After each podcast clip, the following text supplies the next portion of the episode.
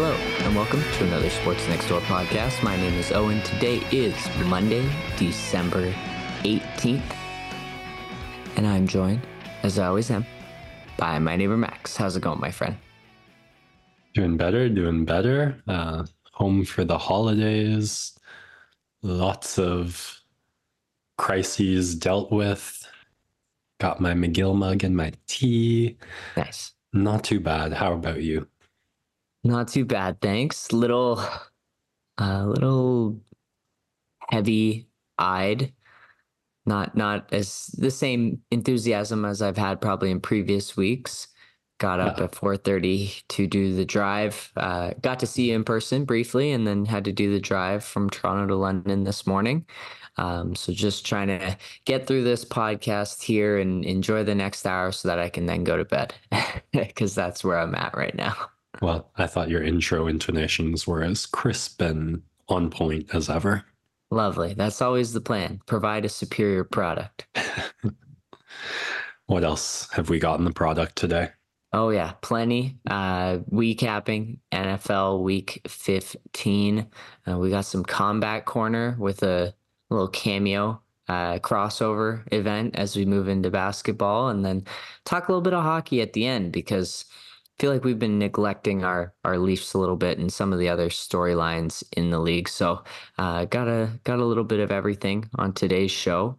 And if we don't have any storts lined up, then I'm ready to rock and roll into our football fan cave. Everything's too depressing. Just stick with sports. Yeah, we got to keep it bright here. I guess good news to kick us off, talking Brighton. Losers to Arsenal this past weekend. 2-0, Gunners back top of the table with an all-time fixture set next weekend. Arsenal, Liverpool, first and second in the Premier League. This one's for some of the marbles, if not all. A late season tilt that could very well decide who ends up winning the league. So a massive match this weekend for any of the footy fans ready to tune in just a couple days before Christmas. Hear me out. Don't hit me with a really bad British accent after I finish saying, but you need to develop a really on point, indistinguishable one just for the footy talk. You just do it and then you switch back and it will fuck with everyone's head and be amazing. Or maybe it's better if it's really bad. No, okay. It's got to be does he just become British when he it can't, they've got to be I'm hearing it, what's happening? So the piece, I'd say it's not great, it's not worst, but the part I really need to get down is the slang. That would be the piece that would really get me into it. Yeah, just something to think about. Okay, we'll keep it in mind. I think people have overcomplimented my impressions in the past. I don't believe they're actually that great. So. I've heard them, and I can attest. Thanks, dude. All right, let's go football fan cave here. North American side, NFL recap, week 15. The Los Angeles Chargers entered Thursday night down tremendous. Justin Herbert out for the season with a broken finger. And no one could have predicted the final of this game. Stepping in, the Raiders scored 0 points this past week 14, and they come into Thursday Night Football, and if you had cut their points total in half from this game, they still would have beat the Chargers and had leftover points to then win the previous week against Minnesota 63-21. Oh my God. An absolute shellacking. And it was the final straw for Brandon Staley and the Chargers GM, as they were both fired in Vegas. Not the worst place to get fired if you know you're going to get paid out the rest of your salary. But their time in that organization comes to a close, and Chargers fans just continue to look away at the pain. Only bright side is you might have a shot in the Belichick sweepstakes if he's gone in New England at the end of the season. Other news here, running through some AFC victors. The Cincinnati Bengals come back down 17-3 to beat the Vikings in overtime. They stopped the Vikings on 3rd and 1 and 4th and 1, stopping the quarterback sneak. Their defensive line was dominant the entire game. Nothing new here, especially with Myles Garrett, a contender for Defensive Player of the Year. And Joe Flacco made just enough plays. He made many poor plays in this game, probably his worst game we've seen as a starter in this season for the Browns, but somehow they squeak onto another win and look to be well in the driver's seat now for that 5 seed in the AFC. Yeah, both the Bengals and the Browns getting big wins there in that AFC North, while the Bears, through a Hail Mary attempt that bounced in and out of the hands of Darnell Mooney at the last second there, and that was what allowed the Browns to win in their game. Just narrowly escaping with that victory. My Broncos, who are contending in that wild card race, this was the biggest game of their season, and they got smoked. And Detroit showing they're a much stronger team at home. That is a theme. A couple of these dome teams showed today, and they just ran all over the Broncos. Jameer Gibbs was outstanding. Amon-Ra St. Brown was outstanding. And the Broncos tried to get back into it slightly, but they just had no answer for this Lions offense. Sean Laporta is going to be such a stud for such a long time at the tight end position, and the Lions are loaded with offensive talent. It's really, if they can put it all together like they did today on that deep ball. Moving over to NFC side here, Tommy DeVito runs out of magic, runs out of Italian gusto, Italian sauce, as the New Orleans Saints get to him a number of times using his celebration against him when they sack him. Yeah, Giants fans enjoyed that mini 3-game win streak while it lasted, but it ended in short order against the Saints in New Orleans.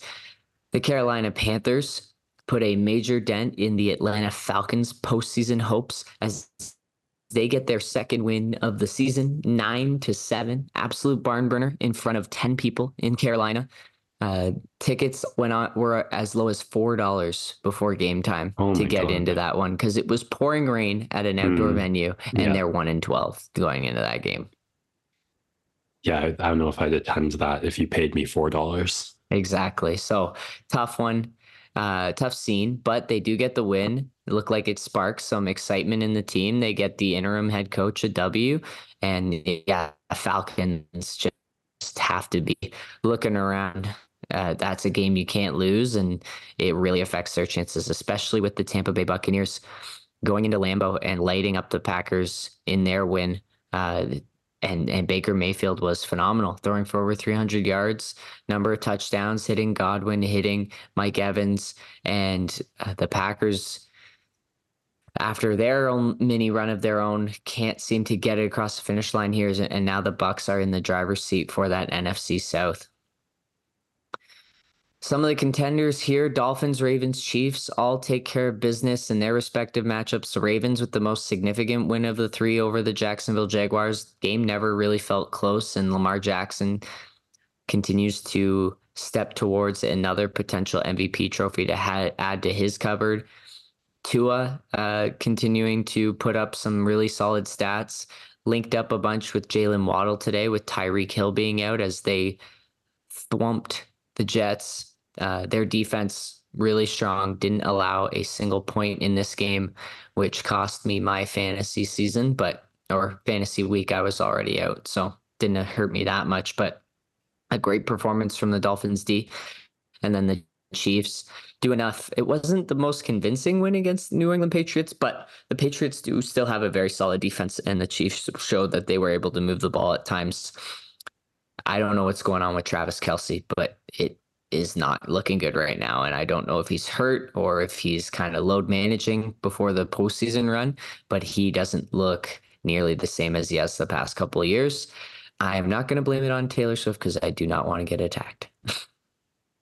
We talk in the NBA especially, and sometimes the NHL, about these teams with championship pedigrees taking the regular season off. Is that just not the same phenomenon in the NFL with so many fewer games to play?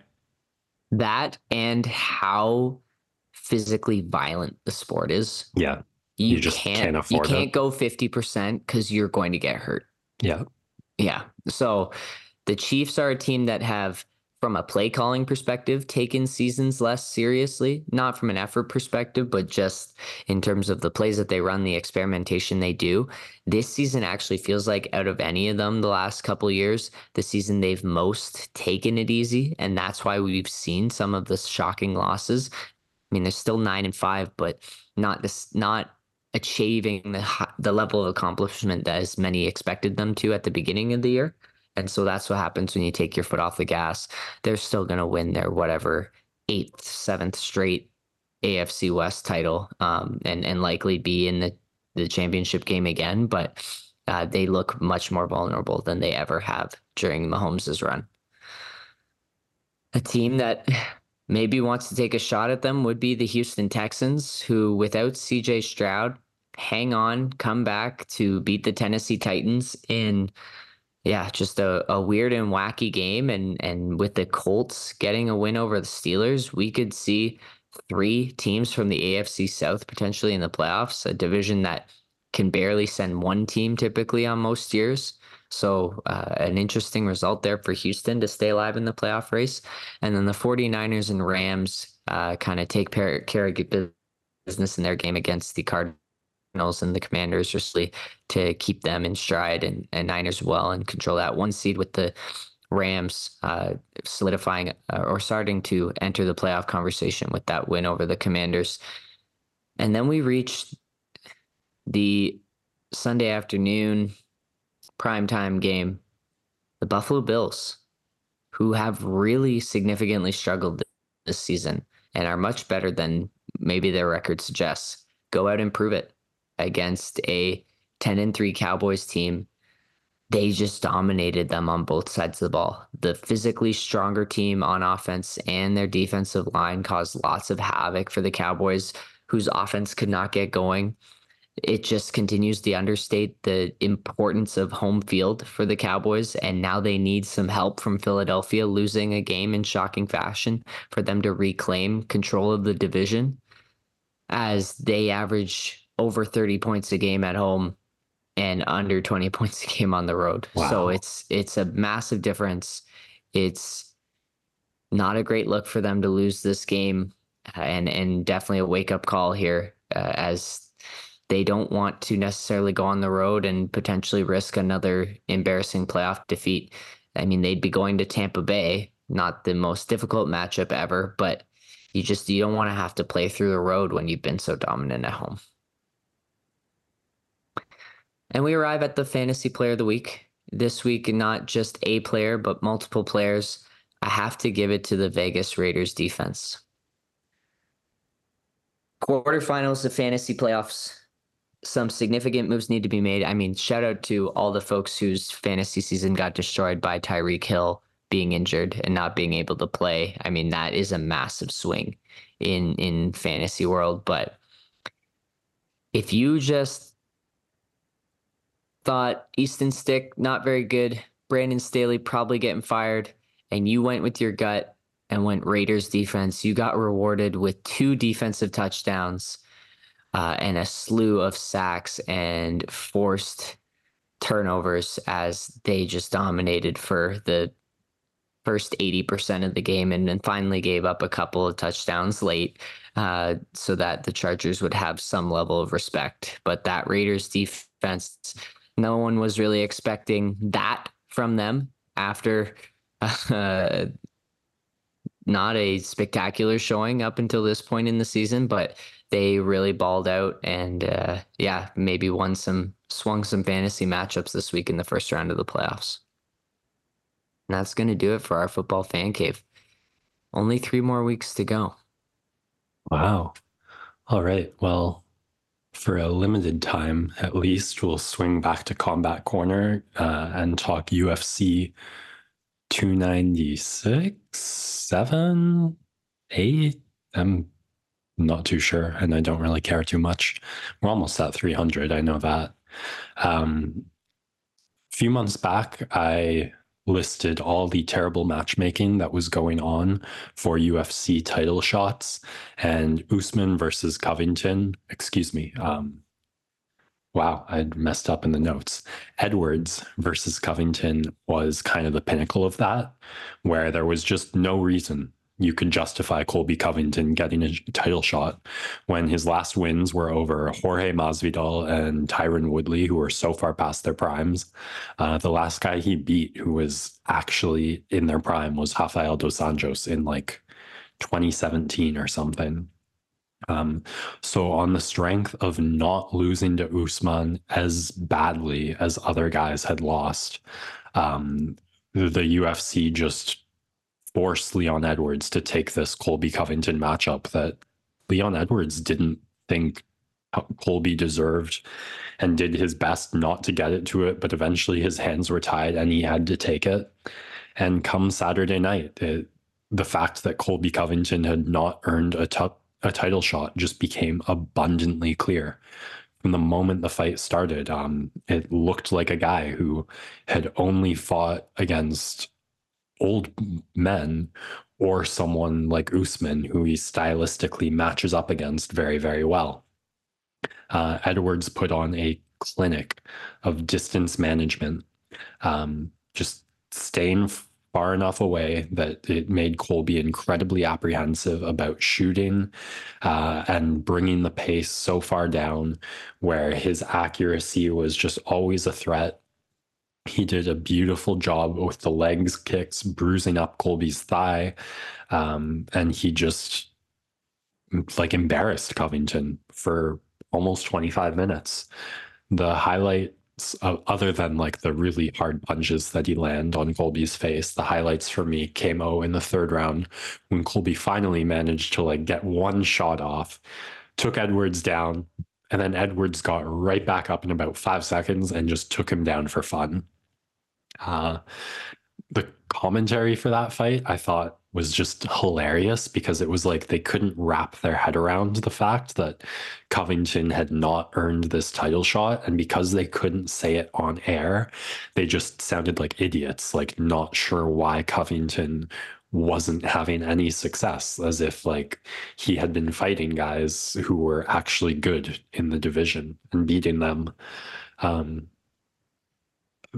I also thought it was pretty bizarre and embarrassing and kind of hilarious when Edwards, who had dominated the fight, like went for a triangle submission and Covington got out of it and managed to get Edwards on his back for the last minute and a half of the fight and chose to like rabbit punch, and the commentary acted like that was a disaster for Edwards.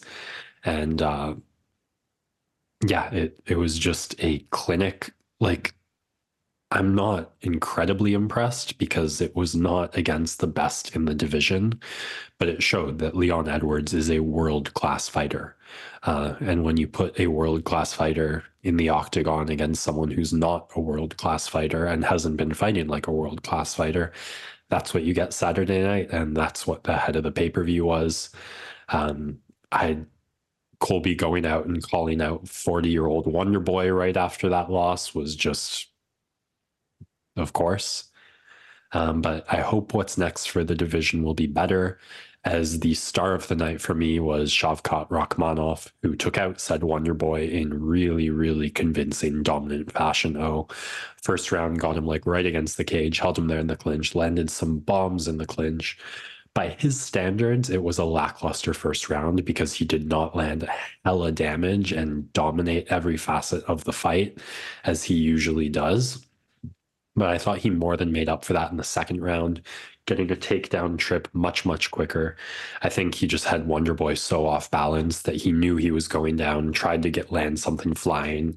Rakhmonov able to get the trip, and from there, it's just chess master jiu-jitsu. Like, his brain is 10, 15 moves ahead, knowing how he's going to get to the submission when the position's not even close, and just slowly working towards that and making it inescapable when he finally gets there. Almost gets one rear naked choke. Wonder Boy just manages to get out, but goes right back to work, looks so calm, and manages to set up the rear naked choke and slide it under almost effortlessly, getting it with like 5 seconds left in the round. So rough if you're a Wonder Boy fan to see him tap with so little time left in the round. At least he didn't take too much damage if you're a fan, which who isn't at least a little a fan of Wonder Boy? And just how can you not be so impressed with Shavkat? 18 wins, 18 finishes against guys like Jeff Neal, Wonderboy Thompson, who's looked good in his past fights. Even if he is 40 years old, that's not an empty ranking next to his name. I know Bilal Muhammad has a good argument for the title shot as well, but I think when you look at the finishing rate of Rakhmonov, even if you want to say Muhammad is more deserving in terms of resume, you've got to admit that Rakhmonov is the better fighter and the bigger threat. I don't know how anyone can deny that. The ankle injury that got disclosed after the fight is going to take a while to heal up. I think that's the best reason you can think of to give Muhammad the fight. The next title shot, as well as also if you're a Rakhmonov fan can excuse a bit of not seeing him dominate the striker on the feet as some people were probably expecting. But biggest favorite on the main card completely lives up to it. And just retire Tony Ferguson, please. It's so painful to watch you lose to a guy like Paddy Pimblett who looks like garbage on the feet and still managed to land violence. But you don't listen to anyone else, so why would you listen to this? And yeah, though I think that was UFC 290-something. Performance of the week, though, goes to Draymond Green for the spinning windmill open fist landed on Yusuf Nurkic, and the NBA ends the performance in the form of an indefinite suspension. Oh, right. Violence isn't allowed in the NBA. Oh, we didn't talk about the Gobert thing. We didn't dwell too long on the Sabonis thing when it happened, but it's a really ugly string of events. And for my money, this is on the court, a more egregious pattern of behavior. I personally think he deserves a bigger suspension than Ja got. Yeah, I mean, yeah, repeated pattern of behavior, right? And we didn't even mention the Jordan Poole incident and the Steven Adams incident, and he cost them a title in 2016 with accumulation of a number of flagrant fouls, right? He's a guy who has been sheltered by the success that team has had over the past decade and the antics that haven't necessarily changed, that he maybe had gotten away with being the heart and soul and the alpha dog on the court against other teams when going into the playoffs or when they were just killing everyone.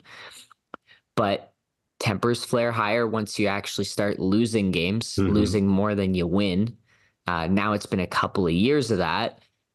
The team isn't operating at the same level that it once was. And I mean, as he gets older and there's other players who are just continuing to try and take that alpha dog status from him, he's losing a little bit of that physical edge. Or I don't necessarily want to say that because he can still turn it on at times, but Father Time catches up to everyone. And from that, are we seeing just a little bit more recklessness? I would say so. And the antics that have always been there have seemed to go up a level to a spot where it is unsafe for him to be on the court for himself and for others. And counseling is the thing that's being thrown out there that he's getting. I don't know if that is going to change anything. I doubt that's going to change anything.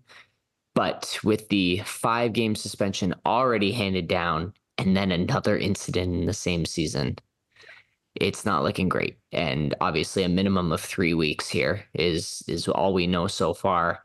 I imagine, like you said, it will be in the Ja Morant range, who, by the way, is back now, I think, in 7 more games. So Yeah, it's just the same. If I think they care less, I think they've always treated him very generously.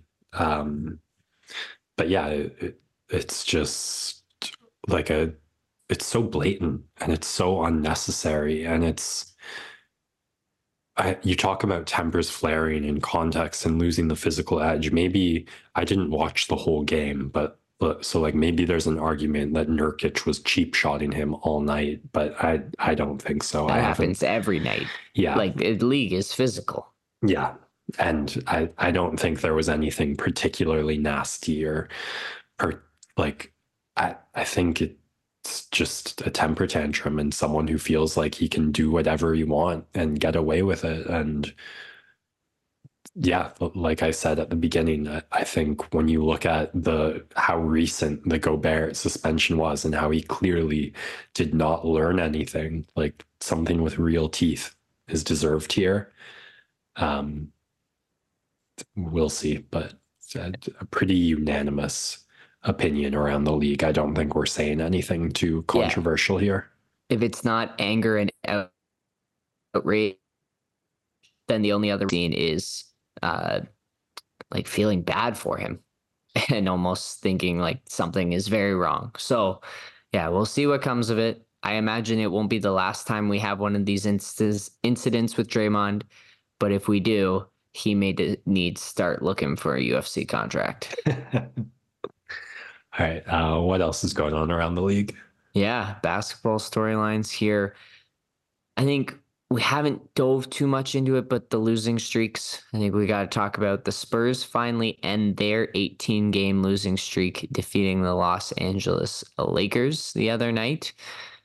And it's been a rough season for them, but somehow they were being shielded and protected from the ire of and maliciousness and teasing of NBA fans, because standing over their bloody and beaten body was the meme of the military man catching the flaming arrows in their back. The Detroit Pistons. Oof. What a time to be a Detroit fan. It's finally your cursed franchise, the Lions, are turning it around. The Red Wings are finally back on track after about a decade of rebuilding. And the Pistons, who have that title from 2004, she still got that 20 years ago now. It is bleak. It is very, very bleak. A 21-game losing streak, losing by 32 to the Bucks most recently. And a lot of those games haven't even been close. They're projected record based on kind of play and expected values and all that stuff. It doesn't really mean much, but 5-21. So they've been in a couple of these games, but largely overall, they're where they should be.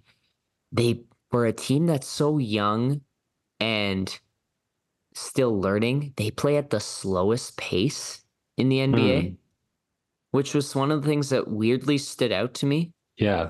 They only play about 100 possessions a game. Yeah. You've got Cade, you've got Stewart, you've got Duren, you've got Jaden Ivey, you've got Asar Thompson. Like, you want to get these guys out and running. And they really get slowed down and they muck it up with those centers. Like, Duren doesn't shoot. Stewart shoots it okay now. Thompson doesn't shoot at all. Killian Hayes doesn't shoot at all. Cade Cunningham was a shooter in college, but hasn't really shown the off-the-dribble range from three yet. And so they've really, really struggled to have great spacing. And when you play at a slow pace, you're going to get bogged down in the modern NBA. And it's been really disgusting to see. They have the lowest strength of schedule mixed with net rating for obvious reasons. They're 28th in the league in offense and 26th in the league in defense for a -12 net rating on a night-to-night basis. That means they're losing by double digits night-to-night. And I just feel bad for Pistons fans because Cade, I mean, I was high on him. He was really one of the first prospects that I was doing the day-by-day breakdown of his progress at and had what he could be. I think he still can be an incredible player. He just has not much around him. And they need Duren back healthy in the worst way. They need to get Ivy more minutes because they need to figure out what they have in him. And Monty Williams, who they spent all that money on, has not been great so far with this young team. Popovich and Monty Williams, two of the three worst records in the league, top two highest paid coaches in the league. Wow. Funny how that works. Yeah, it's funny. There were so many Wembanyama, LeBron comparisons just in terms of the hype and the heralding. And I don't know when the LeBron hate boner started exactly. I don't know if it was more Heat Miami era. But it's weird, being in the post LeBron heat boner era, you just imagine what the dunking and the sneering would have been like if this was what LeBron's rookie season looked like after all the hype and the heralding that was discussed. And the one thing I can think of, and we can bring this back to the Pistons and the Spurs, is the league so much better, 1 through 10 now, whereas back then, you had a couple of really, really good teams, and I have heard that said that the East that LeBron was successful in as a very young player was not that competitive, and it was mainly the West that was more dominant. But the West is crazy, the East is crazy. Even teams that are good but not great are struggling to break 500. So it's just a really impossible task to be a bad team in the NBA right now, and there's no hiding it or masking it, and that's what we're seeing with the Spurs and Pistons. Or what do you think? Am I right? Is Victor Wembanyama, are you surprised there isn't more disappointment or early bust talk, which would be premature? You just kind of expect it with all the hype that was there. No, because he has shown everything there. He doesn't have a lot of bad nights, even though he's not on the best team. He's either first or second in points, rebounds, blocks, right? And is an intimidating presence in the paint as a rim protector, which we thought from a base would be his level. And he hasn't been able to show off some of his creativity on the offensive side of the floor, because similar to the Pistons, the Spurs don't have a ton of shooting around him, right? Mm-hmm. Vassell is still extending his range. Same with Malachi Branham, who's been really streaky. And then you've got Chetty Osman, Keldon Johnson, Zach Collins aren't necessarily flamethrowers from outside of the arc. And so the spacing isn't great right now for the Spurs either. And then they're getting just caved on the defensive side of the ball. If they can't really stop anyone from attacking the basket, and they're running into a ton of tough teams, right? Your West Coast team, you travel a little bit more than the East Coast teams. That's just nature of the game, but you are playing Denver night to night, the LA teams night to night, Phoenix, right? Sacramento. Yeah, look how Dallas, bad the Suns are doing, and Houston is now good this year. It is murderer's row in the West. Yeah. So I don't blame them. I was just with all the pre-draft comparisons. Yeah. It's interesting, but I think the league is just really, really good right now, and I look at the Suns, that should be a good basketball team, and they are struggling. So a team that's several notches below that in talent, just what can you do? And Wemby will get a write-off in the first season, but it'll be, if things continue to happen this way in year two, is when you'll see the bus talk coming. Empty stats, something it's... Win. There's no excuse not to win with that level of talent, is how the narrative goes. We'll leave it at that, and we'll jump into hockey here, because it was a crazy week for the Toronto Maple Leafs. 4 games in a week. First time they've had that all season, because double games in terms of games played, especially having to go over to Sweden and come back. So 4 games. They get the Tavares 1,000-point game where they lose in overtime to the Islanders, then have maybe their best performance of the season in a win against the Rangers. Then another unbelievable comeback. They are the third team, I think, in the last 50 years to bring a game to overtime when trailing by 5 or more goals heading into the third period. They score 5 to come back against Columbus, who has just been abysmal at being able to hold leads. But then they lose in overtime after dominating play there. Classic Leafs fashion. And then they follow that up with maybe their best performance of the season, a 7-0 drubbing of the Pittsburgh Penguins. Dominated in all facets of the game. Nice little check mark to send Dubas packing in his return to Toronto. But a very Jekyll and Hyde week for the Leafs. But despite that, they have now successfully picked up a point, I believe, since the first week of November. So they are rolling in terms of keeping pace with the leaders in the Eastern Conference, still just hanging right off the pace there of the Boston Bruins, but they're in the picture for sure, despite having the flu bug this week and continuing to power through. And they're just in a good spot right now. Had to shout out Matthew Nyes with the Gordie Howe hat trick, I think the first one since 2009 for the Leafs. His phone lit up. It was a great performance from him, and a big one that he needed after missing the previous 2 games with a sickness. And he must have been pretty sick, because NHL guys don't miss games for nothing. And just, yeah, giving a shout out to the team right now, because a lot of the depth is coming through. Deservedly so. Treliving is getting hit with a ton of flack for the Klingberg and Reeves signings. Those have been boat anchors on this team so far this season. Now both of them are hurt. Klingberg, actually done for the year, does allow them a little bit more flexibility to find a replacement, but those were 2 pretty big swings and misses he took on contracts. But underratedly, you got to give him some credit. Noah Gregor, really great start to the season for him. Tyler Bertuzzi, after I wanted him off my team, has completely 180'd and now is a really key part to this team so far. Max Domi has just kind of week by week improved and now is centering a really strong third line and had a couple of points in that win last night. He's looked a lot stronger in the last week or so. Got his first 5-on-5 goal of the season as well in the last week.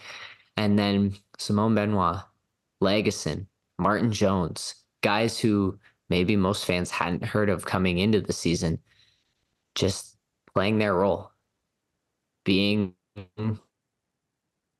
physical. Martin Jones stepping in and going 3-0 in his first 3 starts, all you can ask for from your third string goalie. In fact, it's probably too much to ask of your third string goalie, but the Leafs have played well in front of him. He's managed to keep things calm and, yeah, just holding the fort until Joseph Wall's back, until a trade is made for maybe a Chris Tanev, until insert Mark Giordano, until all those guys are coming back and fully healthy. And yeah, I think the sustained culture of winning that's now been established for the last 6 years, at least in the regular season, is really starting to shine through for the Leafs. Like a 7-0 win was on no one's card when Austin Matthews is not in the lineup. And so I've been impressed by the effort I've seen continuously from this team. Haven't had. And in fact, the only bite they had was against the Senators, who have now fired their head coach, DJ Smith, former Leafs power play coach. You knew it was coming. It's been rough there in Ottawa. They made plenty of personnel changes. It hasn't worked out. So DJ Smith out the door, Daniel Alfredson in as an assistant coach, and we will see who the next head coach of the Ottawa Senators will be. I'm hoping I get to go see a game when I'm in Ottawa next week, but yeah, we'll give an update if that ends up happening. All right. Well, less than a minute to go, so I think we will wrap it up there. We are 1 week out from Christmas, so no episode Boxing Day, unshockingly. Don't know when the next one's coming. Maybe the first ever in person, who knows. But thank you everyone for listening. Until next time, Sports Next Door signing out. You get to the station, there's this crazy sound. Hey man, this ain't no fishing town. Yeah, they're fishing, that ain't all. They're all listening to that same old